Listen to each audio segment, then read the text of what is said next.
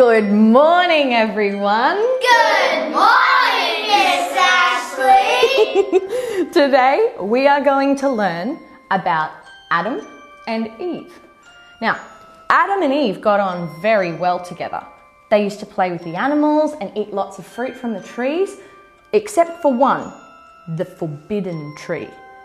One day, they decided to take a walk a little further into the middle of the garden.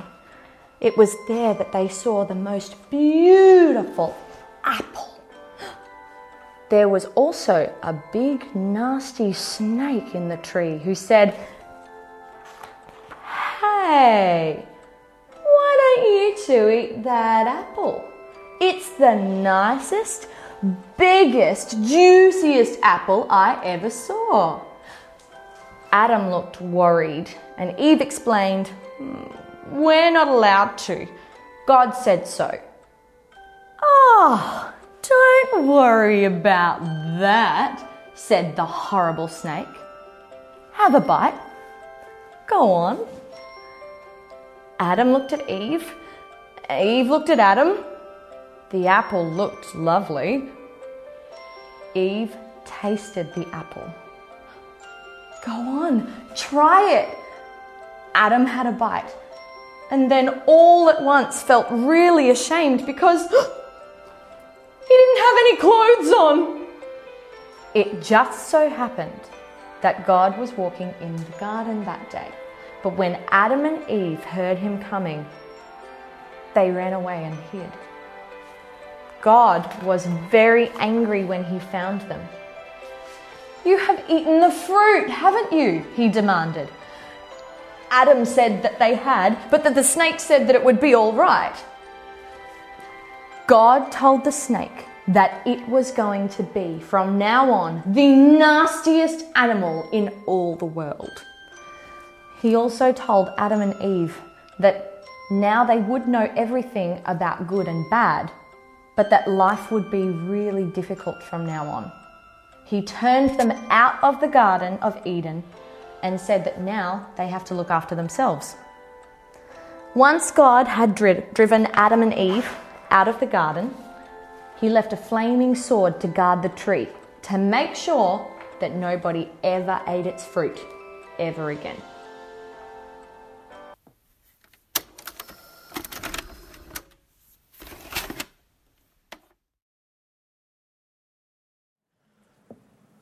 Well, good morning, everyone, and welcome to our final in the series of Sunday School Rebooted. Thanks again, Miss Ashley, for highlighting the main story.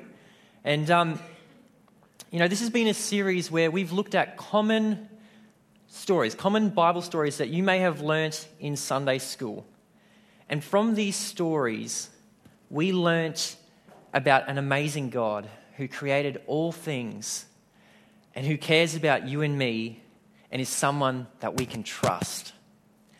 And so these are all good things that I'm glad to have learnt in Sunday school, things that I'm glad to have learnt when I was young.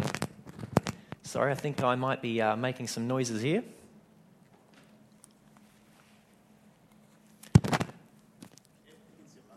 All right, it's my mustache. All right, we have tech support coming.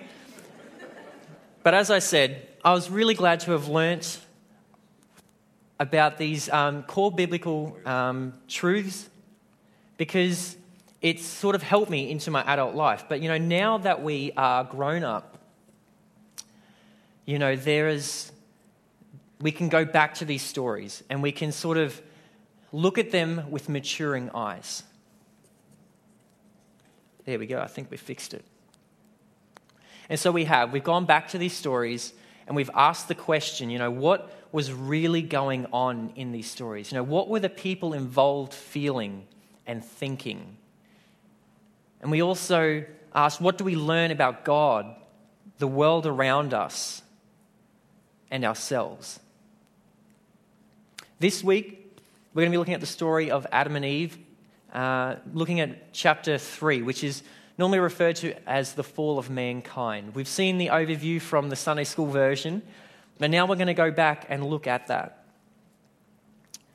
But before we do, let's just recognize that chapter one and two really sets the scene for this encounter. And so I want to give you a brief overview of chapter one and two. And in there, we see a picture of paradise. You know, God created all things and he planted a garden in Eden where he made all sorts of trees grow. Trees that were beautiful and produced delicious fruit. In the middle of the garden, he placed the tree of the knowledge of good and evil, as we see over here. And he also planted the tree of life. It also says that a river flowed from Eden that watered the entire garden and then split into four branches and watered other lands. As a person who enjoys gardening, this sounds like paradise to me. A place where everything was beautiful and gorgeous. And it paints the Garden of Eden as a source of life, and not just because the tree of life was planted there. It also was a source of a river that brought life-giving water, not only to the garden, but to further out lands. And I'd never realized that before until I, you know, sort of read through it again. You know, this was a source of life. And this is where God chose to place the first human being named Adam. It's a good name, really good name. Purely coincidence. And everything he created was good. But the one thing he declared was not good was for, you know, people to be alone, for, for Adam to be alone. And so he created the second woman, uh, the second person, which was Eve. And unlike any of the other things he created, they were different. It says in Genesis chapter one, verses twenty-seven, "So God created human beings in his own image. In the image of God, he created them. Male and female, he created them." You see, we were created in the image of God. Not that we are gods. I'm not saying that. But we bear his image. And so we have some of his character traits. And what we learn is that it was not good for us to be alone because we are relational beings. But God is also relational as well, right? We serve a God who is, in nature, love and relational. And lastly, Um, for the summary, it finishes up in chapter two, verses twenty-five. It says, "Now the man and his wife were both naked, but they felt no shame." You know, I wonder if you recall hearing this uh, in Sunday school maybe, and, and like some of the kids in the video, you giggled a little bit because you're like, oh man. Maybe you blushed a little bit too because you're like, I could, I mean, we could think of nothing more embarrassing than for others to see us naked. We just thought that was weird.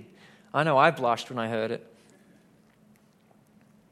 But here's where reading the story through maturing eyes makes a difference. You know, when we ask the questions, what is going on in this story? You know, what do we learn about God, the world around us, and ourselves? We see that their nakedness without shame signified their moral innocence and their openness of relationship between God and each other. You know, they had nothing to hide, both physically, emotionally, and spiritually. It was open, honest, and intimate, and there was there was no sense of, of needing to cover up anything.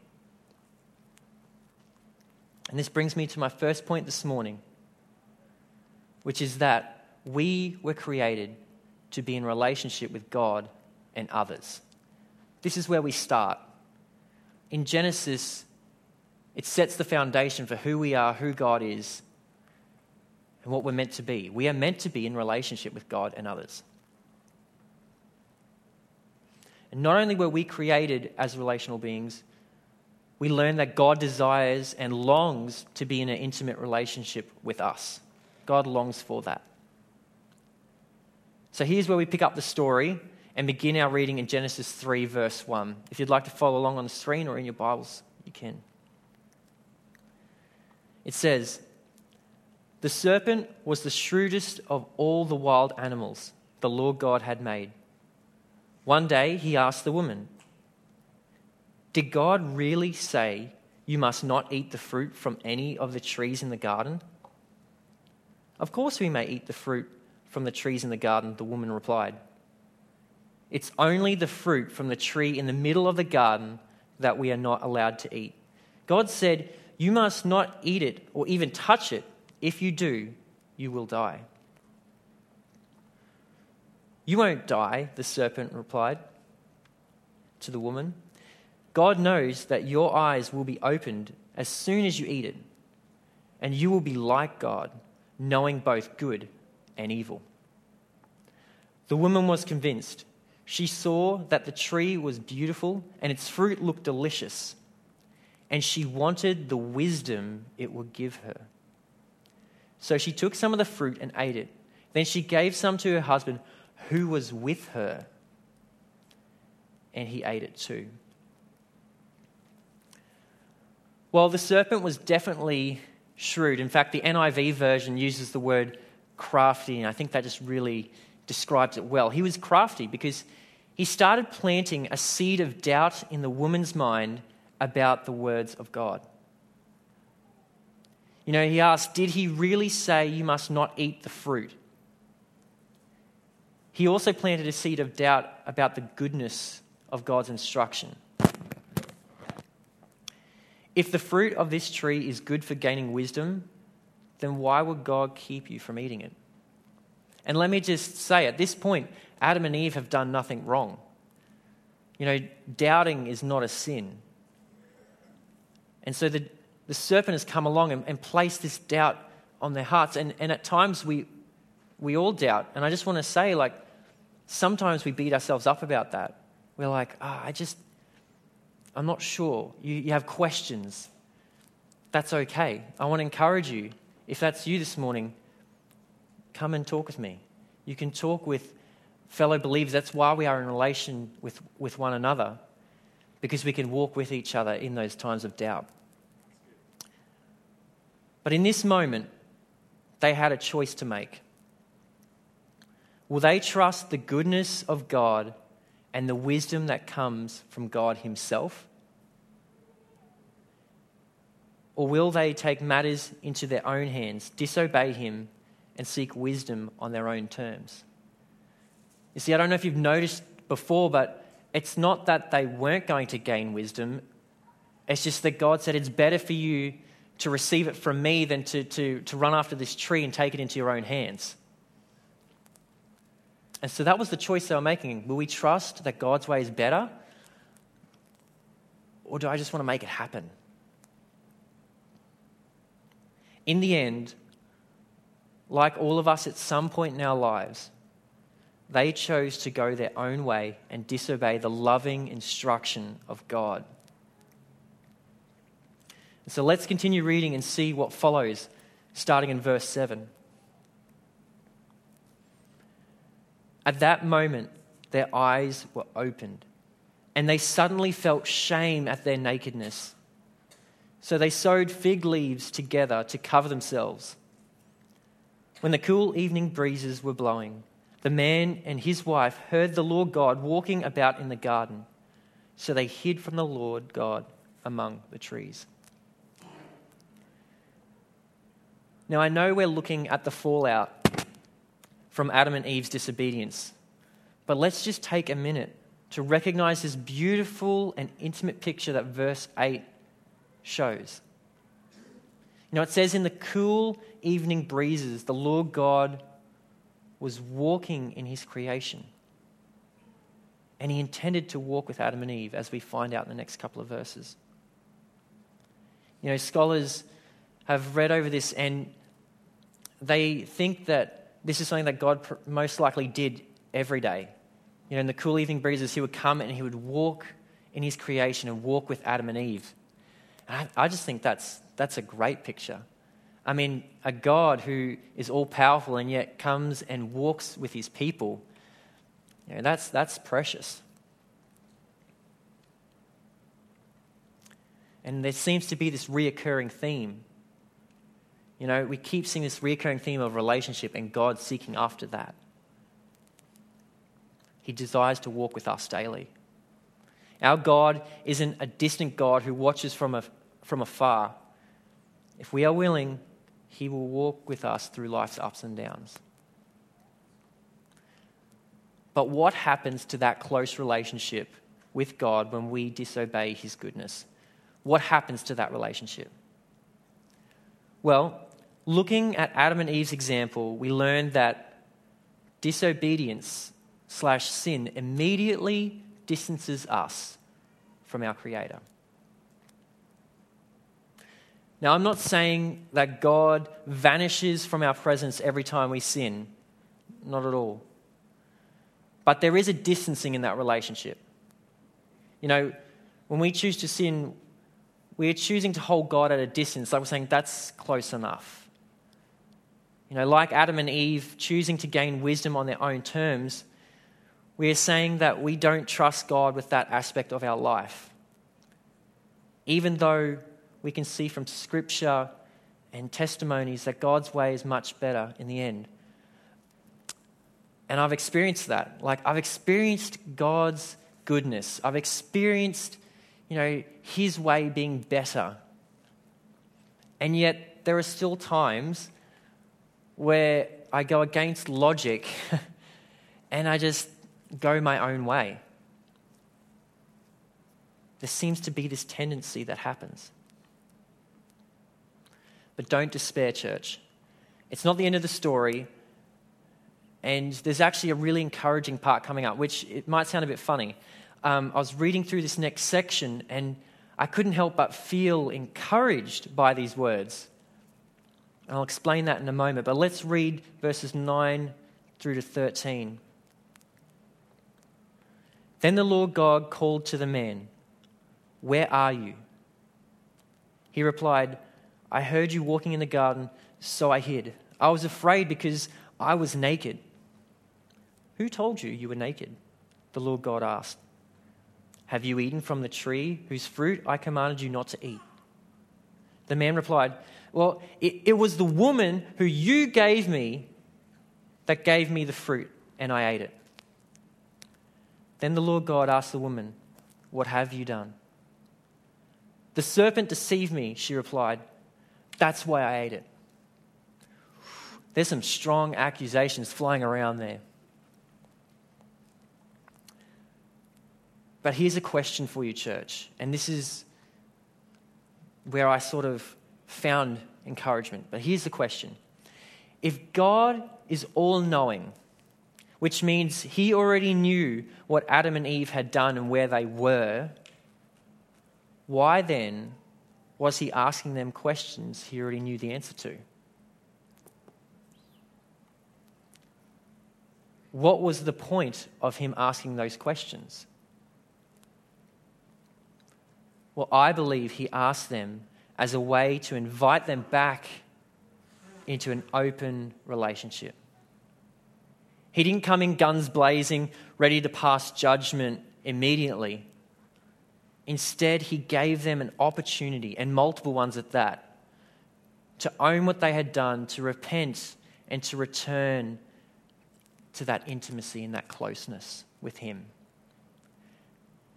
Church, we should find this so encouraging, so encouraging, because we learn from this that in the midst of our sin and disobedience, God's first reaction is not condemnation, but conversation. It's not condemnation, but conversation.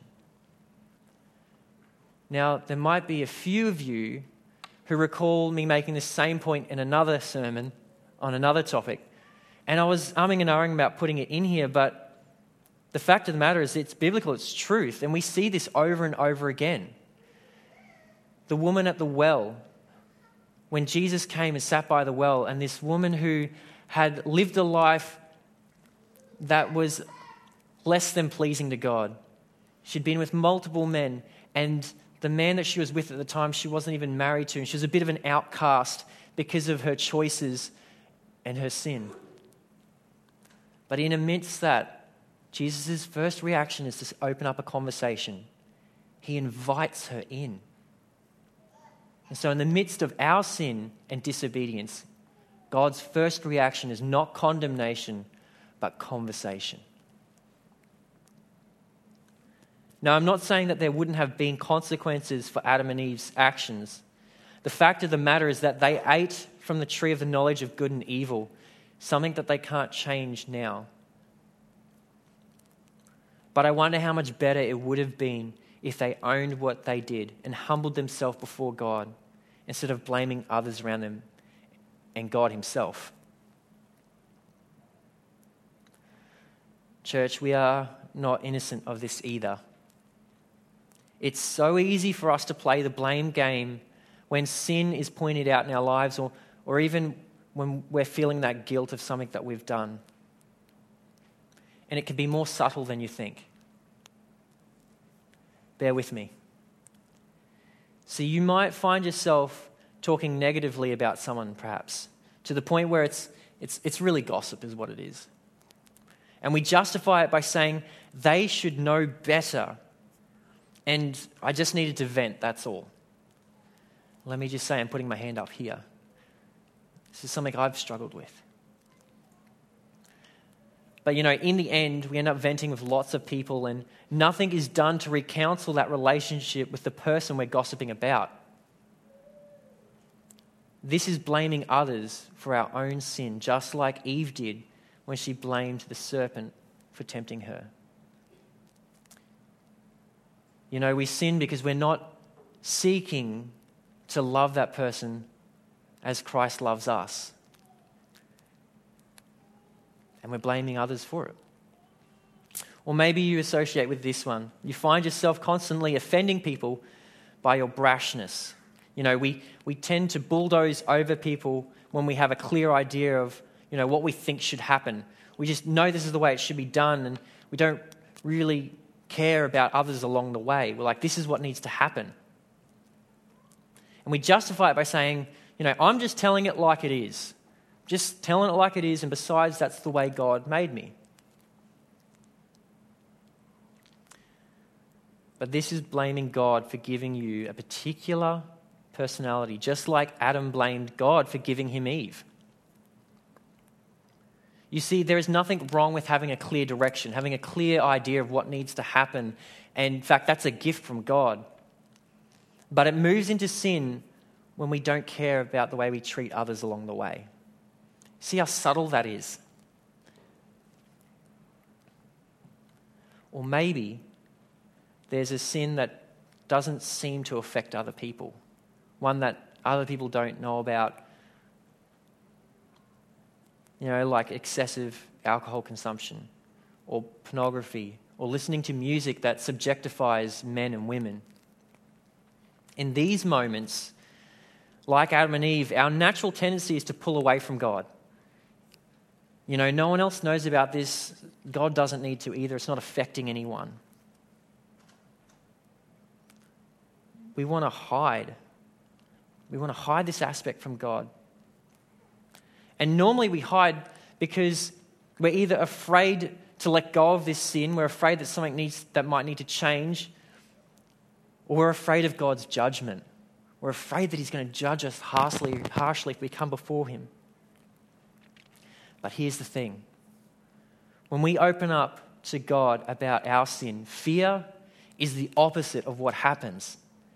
Fear is the opposite of what happens. In fact, in First John four, eighteen to nineteen, John talks about the perfect love of God that casts out all fear. It says, such love, that's God's love, such love has no fear, because perfect love expels all fear. If we are afraid, it is for fear of punishment. And this shows that we have not fully experienced the perfect, this, his perfect love. We love each other because he loved us first. Church, the point I'm trying to make here is that we do not need to be afraid to be open and honest with God, especially about our sin. In fact, he invites us to do so. And when we do so, this brings us back into an intimate and open relationship with him that casts out all fear of judgment.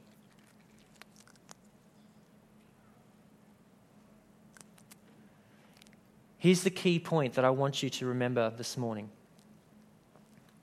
Point number four says that the invitation Adam and Eve received from God to re-enter an open and intimate relationship is the same invitation we receive in Jesus.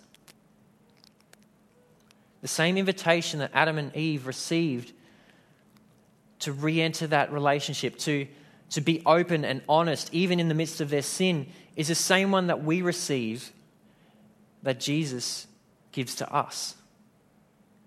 You know, even though Adam and Eve still had to live with the consequences of their choices, which you can read about in the latter part of the chapter, God did not leave them in their sin and shame. You know, he didn't leave them at that point of shame and and sinfulness. Instead, he killed an animal to clothe them with its skin, to remove their shame. He clothed them to cover up their shame. But here's the thing. Jesus went that one step further. He came and lived a life in perfect relationship with God. That relationship that was supposed to be in the garden when we saw Adam and Eve and God walking amongst them. That was meant to be the way we were to interact with God. We were meant to walk with him. And Jesus did that. He came and he lived that life. But then he voluntarily took the weight of our sin and he nailed it to the cross. In effect, he died to sin for all who would receive his gift of grace. He died to sin for us so that we don't have to live in that life of sin. And in the resurrection, we can return to an intimate and open relationship with our God, the Creator, remembering that that's what we were created to be, in relationship with him. So the invitation this morning is threefold. You know, there might be some of you who have sat on the fence for a while, and today's the day where where God is saying, you know what, this invitation to enter a relationship with me is for you.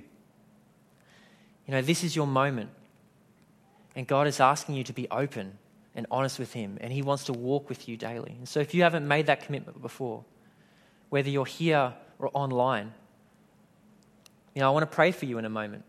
We can pray together. Secondly, the invitation this morning might be for you is that there's a sin in your life that God is asking you to be open about. He's saying, hey, I... I don't want to stand at a distance. I want to be close with you. And he wants to bring new life out of the ashes. And so I would encourage you, this morning might be a moment where you can deal with some of that sin. In fact, after the service, um, we will have a prayer team up the front here who would be more than happy to pray with you and to encourage you. And so I'd encourage you to do so. And thirdly, for some of you, you might be sitting there going, look, things aren't perfect, but I feel pretty good at the moment. I feel like my walk with God is is going well. I'm enjoying my time with him. That's good. I encourage you, keep going. But here's where the invitation comes in. The invitation is for others too. You know, don't, don't keep that to yourself. Invite others into that relationship with Christ too, and encourage you to do that. So, church, I want to take a moment to pray for you. And so let's let's do that. Dear Heavenly Father, Lord, I thank you that, that you desire to be close to us. Lord, that you are not a God that stands at a distance and watches what goes on by, unmoved and unaffected. God, you see life's ups and downs. And when we hurt, that, that grieves your heart as well. And when we celebrate, you rejoice with us. And God, I just want to Pray this morning for those that are curious about this relationship. God, for those that maybe feel you're tugging on their heart for the first time, to step into uh, faith in you. God, I just pray this morning that you would open their eyes, Lord, that they would receive your love and know that they are counted as worthy because of what you've done. Lord, that they don't have to be ashamed for their sin anymore. God, that their sin is dealt with. It died along with you on the cross. And Lord, that they can rise with you in new life, a life as we were created to be. Lord, I also want to pray for those who, who have struggled with sin for some time now. Lord, this one thing that just seems to keep coming back into their life that they thought they had dealt with multiple times. God, I pray this morning that it would just be done with. As Pastor Lex always says, just stop it. But it can only happen in your strength.